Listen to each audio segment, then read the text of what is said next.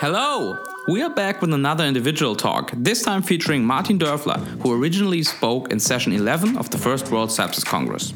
Now, tackling a major global problem such as sepsis can only be done by engaging every level, and Dr. Dörfler brings in the very exciting perspective of a healthcare provider with over 61,000 employees and 21 hospitals. His talk is titled A Healthcare Provider Success to Reduce Sepsis Deaths. Kevin, may I ask you to introduce Dr. Dörfler? I think we, we will move on to uh, our next speaker, uh, Dr. Marty Dörfler, uh, who I've heard speak several times before. He leads the Office of Clinical Transformation in the Centre for Learning and Innovation and is responsible for guiding the adoption of evidence based clinical practice and helping to define and facilitate clinical improvement efforts across Northwell Health, which was uh, previously known as North Shore Long Island Jewish Hospitals, uh, if, I'm, if I'm not uh, wrong. He's a board certified uh, in internist, and he's a nationally recognised clinical leader in critical care medicine and improvement science. Uh, so, Marty, over to you.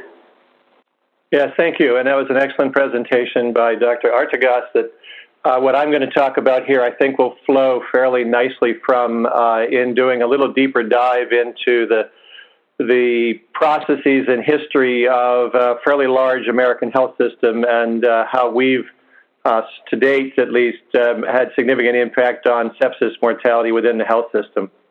Um, for those not familiar with us, this is what we look like. This is the greater New York metropolitan area. Um, we have uh, 10 acute care hospitals, five community hospitals, a number of affiliated hospitals, 3,000 employed physicians, 19,000 uh, physicians credentialed within the health system, 61,000 employees and we cover an area that is populated by uh, greater than 10 million people. I don't know what the exact numbers are in, in, in our area, but uh, we're a pretty big place. Um, what I'm going to talk about here, the next couple of slides are actually going to just be some text slides like this that I'm going to walk through the history of our initiative and then go into a little bit more depth and show you some of what we've done. But this project began in 2008 uh, was established as a health system priority by our CEO, Michael Dowling. And I will put forward that that is a very critical uh, component of success, as Dr. Artigas had shown on his slide. Having leadership engaged in this is something that uh, is very, very important. This is not just frontline, but it's also not just leadership. We began in 2009 by forming a, tax, a task force. They created recommendations and an initial algorithm for how care should occur. Um, and then we began the process of collecting data, uh, review, and analysis. And this is something that I want to draw attention to because this is actually a very, very important step. You cannot act on data that is not of high quality, um, and data that you obtain just as uh, through normal processes isn't necessarily of high quality. Our first data was largely uninterpretable, and our first process improvement efforts were really around how to get data from the front line and the actual care processes that was accurate. And we spent a fair amount of time on that. We began a partnership with the Institute for Healthcare Improvement. I think most people are aware of IHI. That began in, I think I have on here 2012. I think it was 2011 that we actually began that initiative and focused on a system wide collaborative to improve the uh, care of patients with severe sepsis and I'm being specific here because over time we broadened out to be all sepsis. And we also began initially focused on just one environment, our emergency departments. And again, we broadened that out afterwards. But part of our process, and I would argue to others, is to start small and grow. All the sepsis teams in every facility were trained in improvement sciences and the Plan, Do, Study, Act methodology. Uh, as part of the IHI process that they brought to us, we have three learning sessions per year where all of the sepsis teams from all the hospitals go off site for a day. Originally, it was two days. We've narrowed it to one, and they learn the science of care uh, of sepsis, but also improvement science simultaneously, so they can go back to their day jobs and be working on uh, actually making things d- better uh, uh by changing what they do. And then they go back and engage in that. We focused on building our bundle. Um, we did not focus on let's get perfect care on everybody, but we began to dissemble the three hour bundle. And, and, and, as Dr. Artigas showed in his slides very nicely, we decided at that time that the evidence best supported the most important thing to achieve in achieving um, improvement in sepsis mortality was highly reliable early antibiotics on individuals that we recognized. And so that was the first piece of this that we worked on. We worked on lactate turnaround time uh, as another component of that. If we don't know they're sick, we don't know how aggressively to treat them, and then built from there. In 2014, we expanded out our efforts to the medical surgical wards in the hospital. Quite honestly, we've still not focused on the intensive care units. If you want to get this early, you focus upstream, and the intensive care units are where people end up at when you don't do a, gr- a great job prior to that. And we, uh, in our system at least, felt that they were doing a pretty good job to start. Um, so, uh, uh, and then lastly, we started putting on empiric fluids in 2014, 15, and even this year. So we've built our bundle progressively to get highly reliable on the different elements as we moved along. Dr. Artigas talked about incentivizing physicians. We incentivize the entire senior administrative team.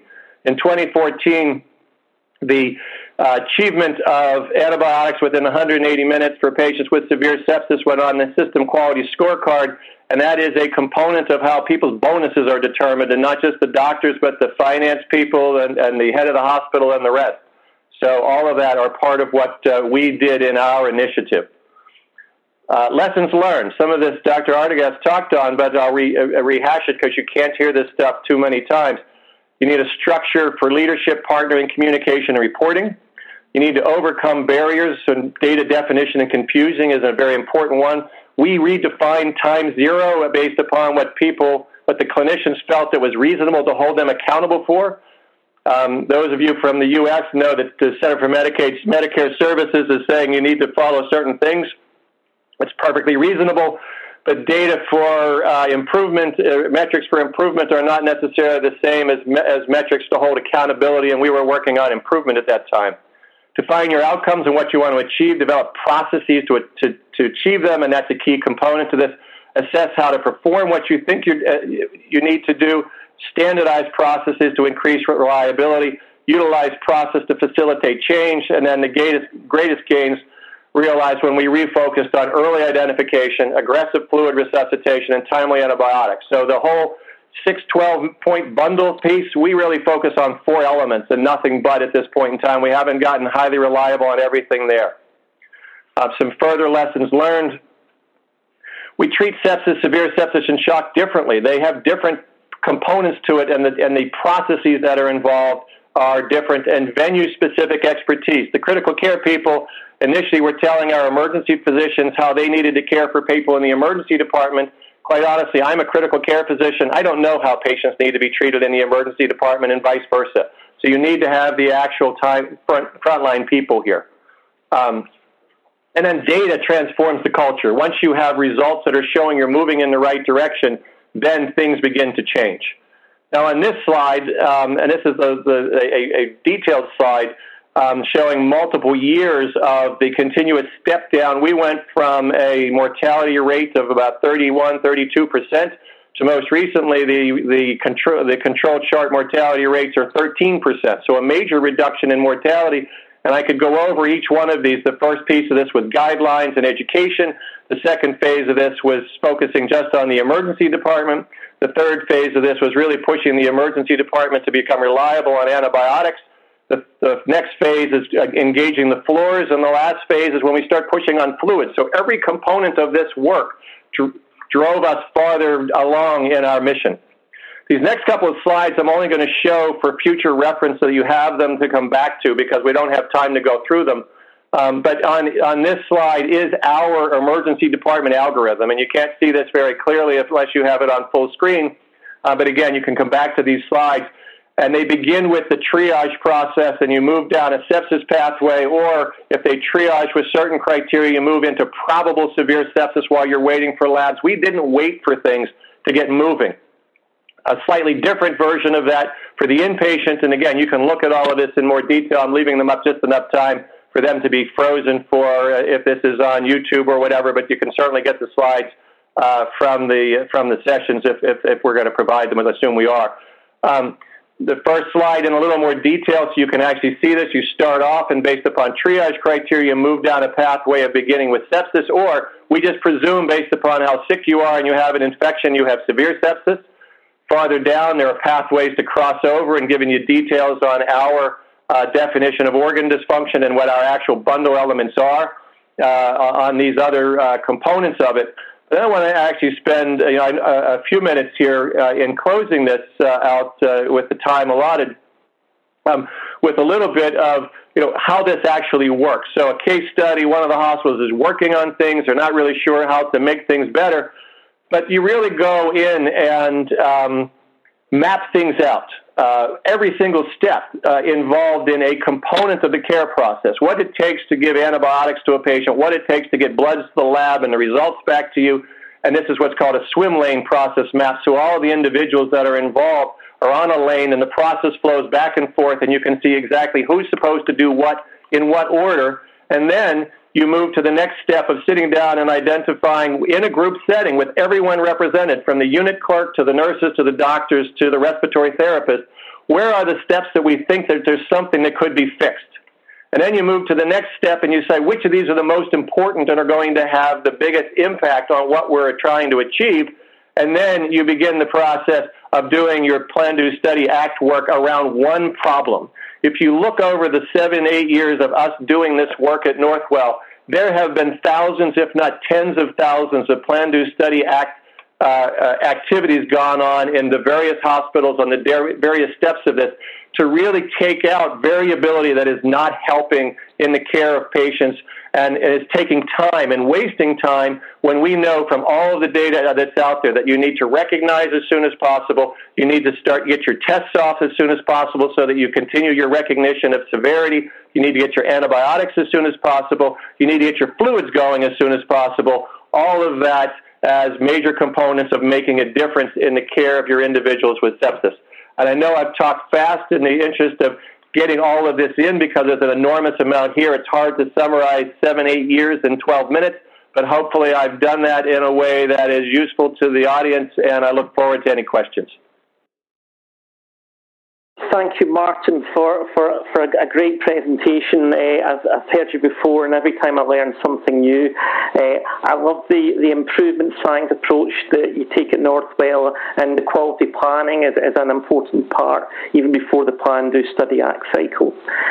You, you talked about the, the importance of measurement, and you talked about uh, knowing that you want to concentrate in four big, big pieces of work. Uh, with regard to the, your, your measurement and your process measures and your outcome measures, you, you, talked about what about balancing measures? Did you look at any unintended consequences, and if so, what were they?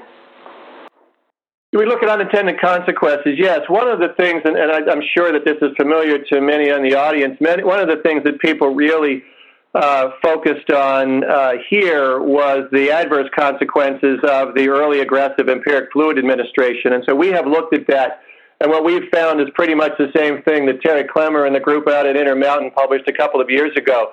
As we became more reliable in administering our aggressive fluids, we actually reduced the incidence of mechanical ventilation um, in our population. So we came to the conclusion that we were not risking harming patients by being aggressive with fluids. We were risking harming them by not being aggressive with fluids. Similarly, we looked at the concerns around antibiotic stewardship and we engaged our infectious disease colleagues in this. And they felt that we should indeed be aggressive in the early uh, uh, use of broad spectrum antibiotics, but that they promoted a timeout at 72 hours to look carefully and see what your data is, how the patient has progressed, and if anything at all supports narrowing or even stopping antibiotics to see whether you should continue them. So I think both of those are probably the key elements that people are concerned about. And we've looked at both of them and concluded, for the time being at least, we continue to monitor them, that the course we're on is the best one for the care of our patients. Okay, that's great. Uh, there's a question here from Conrad, and I know the answer, but I'll let you answer it. Uh, uh, will you or have you published this work? Uh, yeah, so we've published in, uh, uh, first uh, the, the methodology that we used. Uh, we were awarded the Eisenberg Quality Award last year, and so the Joint Commission Journal on Quality and Patient Safety has our methodology. and a detailed analysis of our outcomes, including uh, financial and accounting measures, has just been accepted for publication by Critical Care Medicine. So that will be coming out uh, sometime in the next couple of months. And we've published in the Annals of Emergency Medicine an analysis of the uh, fluid metric that we have been using, which is starting our fluid boluses within 30 minutes of recognition of severe sepsis and that is an independent predictor of uh, patient benefit. That is already in press in the Annals of Emergency Medicine. So we've been analyzing our data. These are all, all qualitative analysis because none of this is randomized. But if I go back to the slide on the uh, outcomes, every one of those dots is a thousand individuals. At the, in the size of our health system, we see on average a thousand cases of sepsis, severe sepsis shock per month. So our data set on this is quite large and allows us to do the kind of analysis that we're talking about. Okay, and and one f- final question: Have you looked about the, the return on investment with regard to this work compared to life saved? So, life saved or, or financial? Give me what you want on your question. Well, so if you can, if you look at the, the, you've educated a lot of staff and you take them out from work, so that's going to be a cost to the organisation. So there'll be the cost to the organisation, but then do you recoup that cho- that cost back by uh, less deaths, less time in ICU, less ventilated days? Yeah, so it's actually very uh, the cost of this is, uh, or the, the realized cost of this has been fairly low. We have a relatively small team dedicated to this as their day jobs. Uh, most of this is done on the margins of people who are caring for patients every day and what they fit into the time between things in their administration. So the overall uh, quantifiable cost is low. Um, again, we've reduced mortality rate from 31 to 13 percent. Uh, turning that into actual number of saved lives would be a large number, um, but it's hard to take a mortality rate and turn it into a hard number. So I hesitate to do that. On a financial basis, We've actually seen significant benefits. One, by having earlier and better recognition uh, in the U.S., at least, where better documentation translates into more accurate coding. Uh, there's been an uplift in our uh, uh revenue in the early on phase of it. And the analysis that we're publishing in Critical Care Medicine actually shows that when we provide perfect care, all four bundle elements as we've defined them are done compared to less than perfect care there's actually a reduction in cost to the greater community. What we get paid, what our revenue is, falls. But what we save in reducing costs by ICU utilization, time on mechanical ventilation, uh, antibiotic usage, et cetera, is even greater to the point that there is a net benefit to margin in the health system budget by doing this care very well. And again, that will be published in the Critical Care Medicine at some point in the near future. And I uh, urge everybody to look at that in detail because I do think that it's enlightening that you can provide better care and save money for the, the broader community and do better financially in your own institution. Okay, that's great. Uh, thank you. Well, that leaves us uh, really just to thank you all for uh, joining us on this session. I'd like to thank our sponsors for making the First World Sepsis Congress possible. Goodbye. As always, thank you so much for listening and spreading the word about sepsis and World Sepsis Day. A huge thanks also goes to our sponsors, which you can find on the Congress website. All speakers and everybody else who made this possible. As mentioned earlier, we will be back on a regular schedule after this individual talk. See you next time.